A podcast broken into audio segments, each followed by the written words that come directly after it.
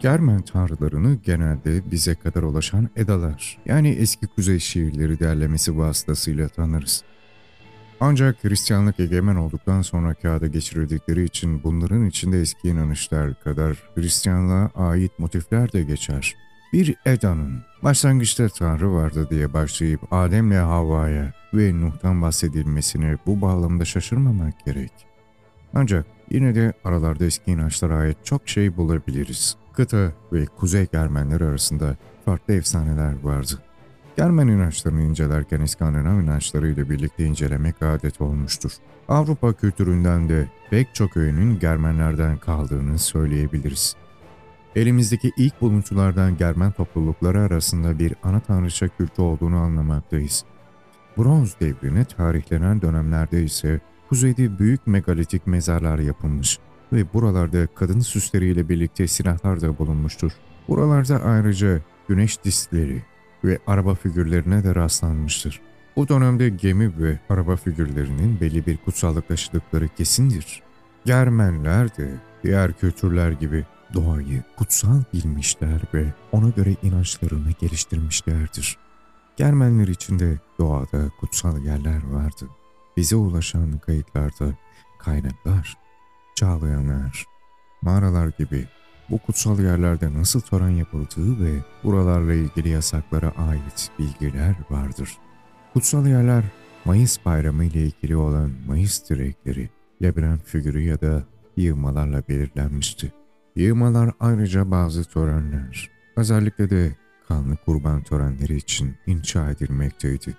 Labirentlerin de bahar törenleri, hava durumu ile ilgili büyüler ve ölüler kültüyle ilgili törenlerde kullanıldığını düşünmektedir. Tapınaklar da inşa edildiği bilinmektedir.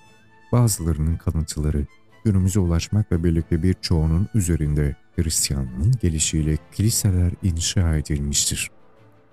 Bu kültler hakkında orta çağlardan gelen bilgiler de vardır. Frankların bir Hristiyan imparatorluk kurmasını sağlayan Karla Magne 782 yılında Saksonların üzerine yürümüş ve Hristiyan olmayı reddeden 4500 kadar pagan Sakson'u öldürtmüştür. Karla Magne aynı zamanda Saksonların kutsal putu Hırmins Uğul'u da yakıp yıkmıştır. Böylece Saksonların kutsal bir alan olduğunu ve Mayıs direği gibi bir ahşap idolleri olduğunu da öğreniriz. Zoru görünce paganların reisi Widukind de 785 yılında vahtiz olmuştur. Pagan Saksonların devam eden başkaldırıları ise Karla Magne İmparatorluğu'na karşı bir sonuç vermemekle birlikte pagan inançları halk arasında her zaman yaşamaya devam edilmiştir. O dönem Germenler hakkında bir bilgi kaynağımız da İngiltere'yi işgal eden Saksonlar hakkındadır. Bu dönemde Saksonların kılıçla ilgili bir tanrısı olan Seixnald'ı tanrısal köken olarak aldıkları, Odin'i taptıkları ve İrmin adındaki bir tanrının da Pantheonlarda yer aldığı da kayda geçmiştir. Roma ve Yunan kaynakları da Germen hakkında bilgi verir. Germenler hakkında bir kitap yazmış olan Tacitus'un Germenler üzerine verdiği genel olarak kabileler hakkındaki özel bilgilere bakarsak oldukça bilgi sahibi oluruz. Tanrılardan en çok Merkürüs'a taparlar. Belirli günlerde onun onuruna insan kurban etmeyi bile caiz görürler. Herkülü ve Mars'ı hayvan kurban ederek yatıştırırlar. Suvi kavminin bir kısmı ise Isis'e kurban keser. Bu yabancı ayinin sebebi ve köklerinin nereye dayandığı pek bilinmese de kalyon şeklinde olan simgeleri bu ritüelin yabancı diyarlardan geldiğini gösterir. Ayrıca tanrıları duvarlar içinde hapsetmenin ya da onları insan suretinde betimlemenin göksel varlıkların yüceliğini yakışmayacağını düşünürler. Ormanları ve koruları kutsal alanlar olarak görürler. Ve sadece derin bir saygıyla baktıkları bu gizemli varlıklara tanrıların adlarını verirler. Kehanete ve fala en çok onlar önem verir. Fal açma yöntemleri basittir. Bir meyve ağacının dalı kesilir. Ufak çubuklara ayrılır belirli işaretlerle ayırt edilen bu dalları beyaz bir örtünün üzerinde gelişi güzel atarlar. Ardından bakılan fal, millet adına ise devletin rahibi. Yok özelse ailenin babası tanrılara dua eder. ve bakışlarını gökyüzüne çevirip teker teker üç çubuk alır ve çubukların üzerindeki işaretlere bakarak yorumlamaya başlar. Yasaklayıcı bir fal çıkarsa aynı gün içinde başka fala bakılmaz. Dilekleri onaylayan bir fal çıkarsa sonucu doğrulamak için yeniden fal açılır. Germanyalılar arasında da kuşların ötüşüne ve uçuşlarına göre kehanete bulunmak yaygındır. Semnones kavmi kendilerini Süevi kavminin en eski ve en soylusu olarak görür. Dinsel inançları ne kadar eski olduklarının kanıtıdır. Yılın belirli bir döneminde aynı adı taşıyan ve aynı soydan gelen halklar temsilcileriyle birlikte atalarının törenlerine ve eskiden kalma bir batıl inanca göre kutsal sayılan bir ormanda toplanır. Burada hep birlikte bir insan kurban ettikten sonra kendilerine özgü, tüyler ürperten bu vahşi ayine başlarlar. Ormana başka şekilde de saygı gösterirler. Örneğin zincire vurulmadıkça kimse oraya giremez. Böylece kendi eksikliğini ve ormanın koruyucu ilahının yüceliğini göstermiş olur. Öte yandan Langrobardi kavmi nüfusunun az olmasıyla ün salmıştır. Yanlarında doğal bir sur olarak nehirlerle ve ormanlarla çevrelenmiş Dugni, Aviones, Ankli, Idoses, Soarines ve Vitones kavimleri yer alır. Tek tek ele alındığında bu kavimlerin pek özelliği yoktur. Ortak olarak Nartusa, yani toprak anaya tapmaları ve onun insan ilişkilerine karışıp kavimler arasında dolaştığına inanmaları dışında okyanustaki bir adada kutsal bir koru vardır. Bu koru içinde tanrıçaya tahsis edilmiş bir araba durur. Üstü bir perdeyle örtülür. Bu arabaya sadece bir rahip dokunabilir. Tanrıçanın özel odasında olup olmadığını da o anlayabilir. Ve derin bir saygıyla düveler tarafından çekilen arabanın yanında yürür. O günler sevinç içinde kutlanır. Her yerde bayram havası eser. Tanrıça nereye gitse büyük bir konukseverlik içinde ağırlanır. O günlerde savaş yapmazlar. Silah taşımazlar. Silah olarak ne varsa bir tarafa kapatırlar. Sadece barış ve sükunet yaşanır. Ta ki Tanrıça ölümlülerin arasında karışmaktan yorulup rahip onu yeniden mabedine taşınıncaya kadar.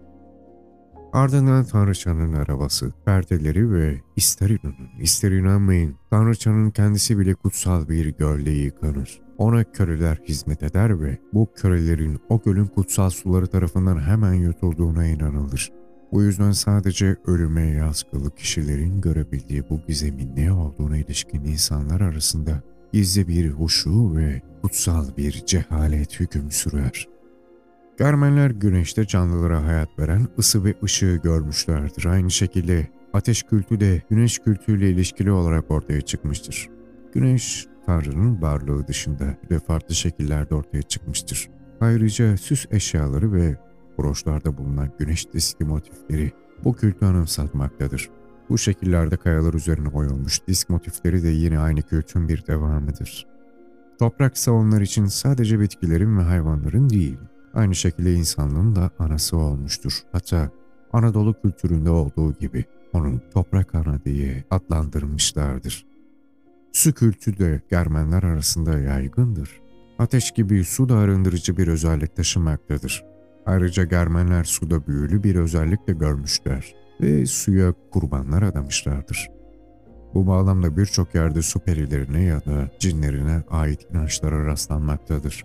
Bu inançlar orta çağlar boyunca da devam etmişlerdir. Örneğin Almanlar nehirlerde tören yapmış ve kurban kesmişler ve buralarda kan içen İnsan eti yiyen kötü ruhların da varlığına inanmışlardır. Franklarsa İtalya'ya gitmeden önce geçtikleri nehirlerde yardım dilemek için kadınları ve çocukları kurban ediyorlardı. Germen inançlarına göre denizlerde de kötü ruhlar vardı. Bunlar daha sonra kuzey mitolojisinde Ran, kaçıran, alıkoyan ve eşi İgir olarak kişileştirilmişlerdir. Efsaneye göre bu çiftin 9 tane kızı vardı ve dalgaların sembolü olan bu kızlar fırtına çıktığı zaman balıkçıları kolları arasına çekiyorlardı. Okyanussa dünyayı saran büyük bir yılan olarak sembolize ediliyordu. Vikingler yola çıkmadan önce denizin iyi olması için iyi giri adakta bulunuyorlardı. Yermenlerde adak olduğu kadar büyü de önemliydi. Odin başlıca büyücü tanrıydı. Onun dışında cüceler de dahil olmak üzere büyü yapmasını bilenler vardı. Özellikle büyülü silahlardan Germen mitolojisinde sıkça söz edilmektedir. Bir başka kült merkezi olan dağlarda ise devler ve cüceler yaşıyorlardı. Büyük bölümü insanların düşmanı olan devlerin olağanüstü güçleri vardı. Bazen birden fazla başı ve kolları olan devlere de rastlanıyordu. Aralarında dövüştükleri zamansa bir dağdan öteki dağa büyük kayalar fırlatıyorlardı. Cüceler ise tam tersi olarak insanlarla iyi geçiniyorlardı. Cüceler çok güçlü olmadıkları halde sihir güçlerini ve kurnazlıklarını kullanabiliyorlardı. Cücelerin bir de Tanrı Kappe isimli onları görünmez kılan başlıkları vardı. Cüceler ayrıca madenlerin yerlerini bilip onları çok iyi işlerlerdi. Bu bağlamda cüceler çok yetenekli sanatkarlardı. Torun çekici Mjolnir, Trin gemisi Skidbladnir ve pek çoğu gibi mitolojik birçok eşyayı da yine cüceler yapmıştır. Cücelerle ilgili öykülerden en ünlüsü de Avis öyküsüdür. Bilgi olan bu cüce silah yapımı konusunda da ustaydı. Thor'un en önemli silahlarını ve sihirli çekicini yapmış. Karşılığında Thor'un kız kardeşi Truth ile evlenmek istemiştir. Thor onu Truth ile evlenebilecek birisi mi diye sorgulamak üzere tanrıların yaşadığı yere Asgard'a çağırmış ve cücelerin güneş ışıkları ile birlikte taşa dönüştüğünü bildiği için sabaha kadar oyalamış ve onu taşa dönüştürmüştür. Cüceler gibi devler de mitolojide önemlidir. Tanrılar ve devler arasındaki savaş nedeniyle de büyük önem taşımaktadırlar. Bunların dışında birçok efsanede devler karşımıza çıkmaktadır. Germen inançlarına göre evlerde yaşayan iyi ruhlar da vardı. Bunlar koboldlar ve lutinlerdi. O iyi ruhlar hem evi korurlardı hem de evde oturanlara gizlice ev işleriyle yardım ederlerdi. Elfler geceleri kırlarda, çayırlarda ay ışığında dans eden güzel kızlardı ve erkekleri onlarla birlikte dans etmeye çağırırlardı. Normlarsa insanın kaderini hükmeden dişil ruhlardı. Evrensel ağaç Hidrasel'in dibindeki Urt kuyusu civarında yaşarlardı. Bitkiler de Germen inanışlarına göre canlıydılar. Her ağaç kesildiğinde ormanın cinlerinden birinin öldüğüne inanıyorlardı. Germen deyimleri de bir inanç sistemine bağlıdır. Örneğin Odin'in ateşi ya da Valkyrie ateşi demek kılıç anlamına gelirdi. Kılıç anlamına gelebileceği gibi Freya'nın teri, altın ya da Valkürlerin sihirli şapkası savaş anlamına gelebilmektedir. Germen inanç sisteminin en önemli özelliğinden biri de Germenlerin ruhun varlığına inanmalarıdır. Kuzey dillerinde ruh, fialgia sözcüğüyle ifade edilir ve eşlik eden anlamındadır. Germen inançlarına göre uyku esnasında ruh gezintiye çıkar ve ölüm ve özgürlüğe kavuşur. Bir inanışa göre ruh gövdeden ayrılınca yer altına iner. Yeryüzü krallığından Gihol isimli nehirle birlikte ayrılan yeraltı krallığına Nilfel'e gider. Buraya gelen ruhlar başka bir şekilde yeryüzü hayatlarına devam etmek için beklerler. Başka bir inanca göre ise ruhlar dünyası gökyüzündedir. Ruh ve nefes ve de rüzgar aynıdır. Fırtınalarsa yeryüzünü ziyarete gelen ruhlardır. Ruhların da rüzgar gibi dinlenebilecek vakitleri yoktur. Rüzgar dağlardan doğru estiği için ruhların da dağlarda olduğuna inanılmıştır. Ölüler Sarayı Valhalla inancı da oradan çıkmıştır. İsveç'teki dağların Valhall adını taşıması, Valhalla adının etimolojisi hakkında bilgi vermektedir. Valhalla zaman içinde savaşta ölen savaşçıların cenneti haline gelmiştir. Bu savaşçılar öldükleri zaman savaş alanından Valhalla'ya, savaş bakirileri olan Valkürler tarafından götürülmekteydi. Valkürler daha sonra bunlara düşmanlarının kafatası içinde hidromel sunarlardı. Zaten Valkür sözcük anlamı olarak ölüleri seçen demektir. Valkiriler sadece kahramanları taşırdı. Ayrıca savaş sırasında kimseye gözükmeden düşmana karşı silah da kullanırlardı. Valkiriler doğaüstü varlıklar gibi havada ve suda hareket edebiliyorlardı. Kuğu tüyünden yapılmış sihirli elbiseleri onlara kuş gibi uçabilme olanağı sağlıyordu. 10. yüzyılda bir savaşta ölen sürgün kral Erik Bloodaxe için Odin'in ağzından yazılan dizeler bu inancı çok iyi anlatmaktadır. O dizeler şöyle söyler. Ne biçim bir rüyaydı bu? beni şafakta uyandıran, katledilmiş bir ordu için Valhalla'yı temizlemeye götüren, büyük şampiyonlarımı tek tek kaldırdım. Buyurdum valkürlere, ölülere karşılaşmaları için. Masaları açmalarını, bire kupalarını yıkamalarını, gelecek olan prens için şarabı hazır etmelerini. Dünyada arayıp durduğum şey işte böyle soylu savaşçılardır. Onlardır yüreğime coşku salacak olanlar.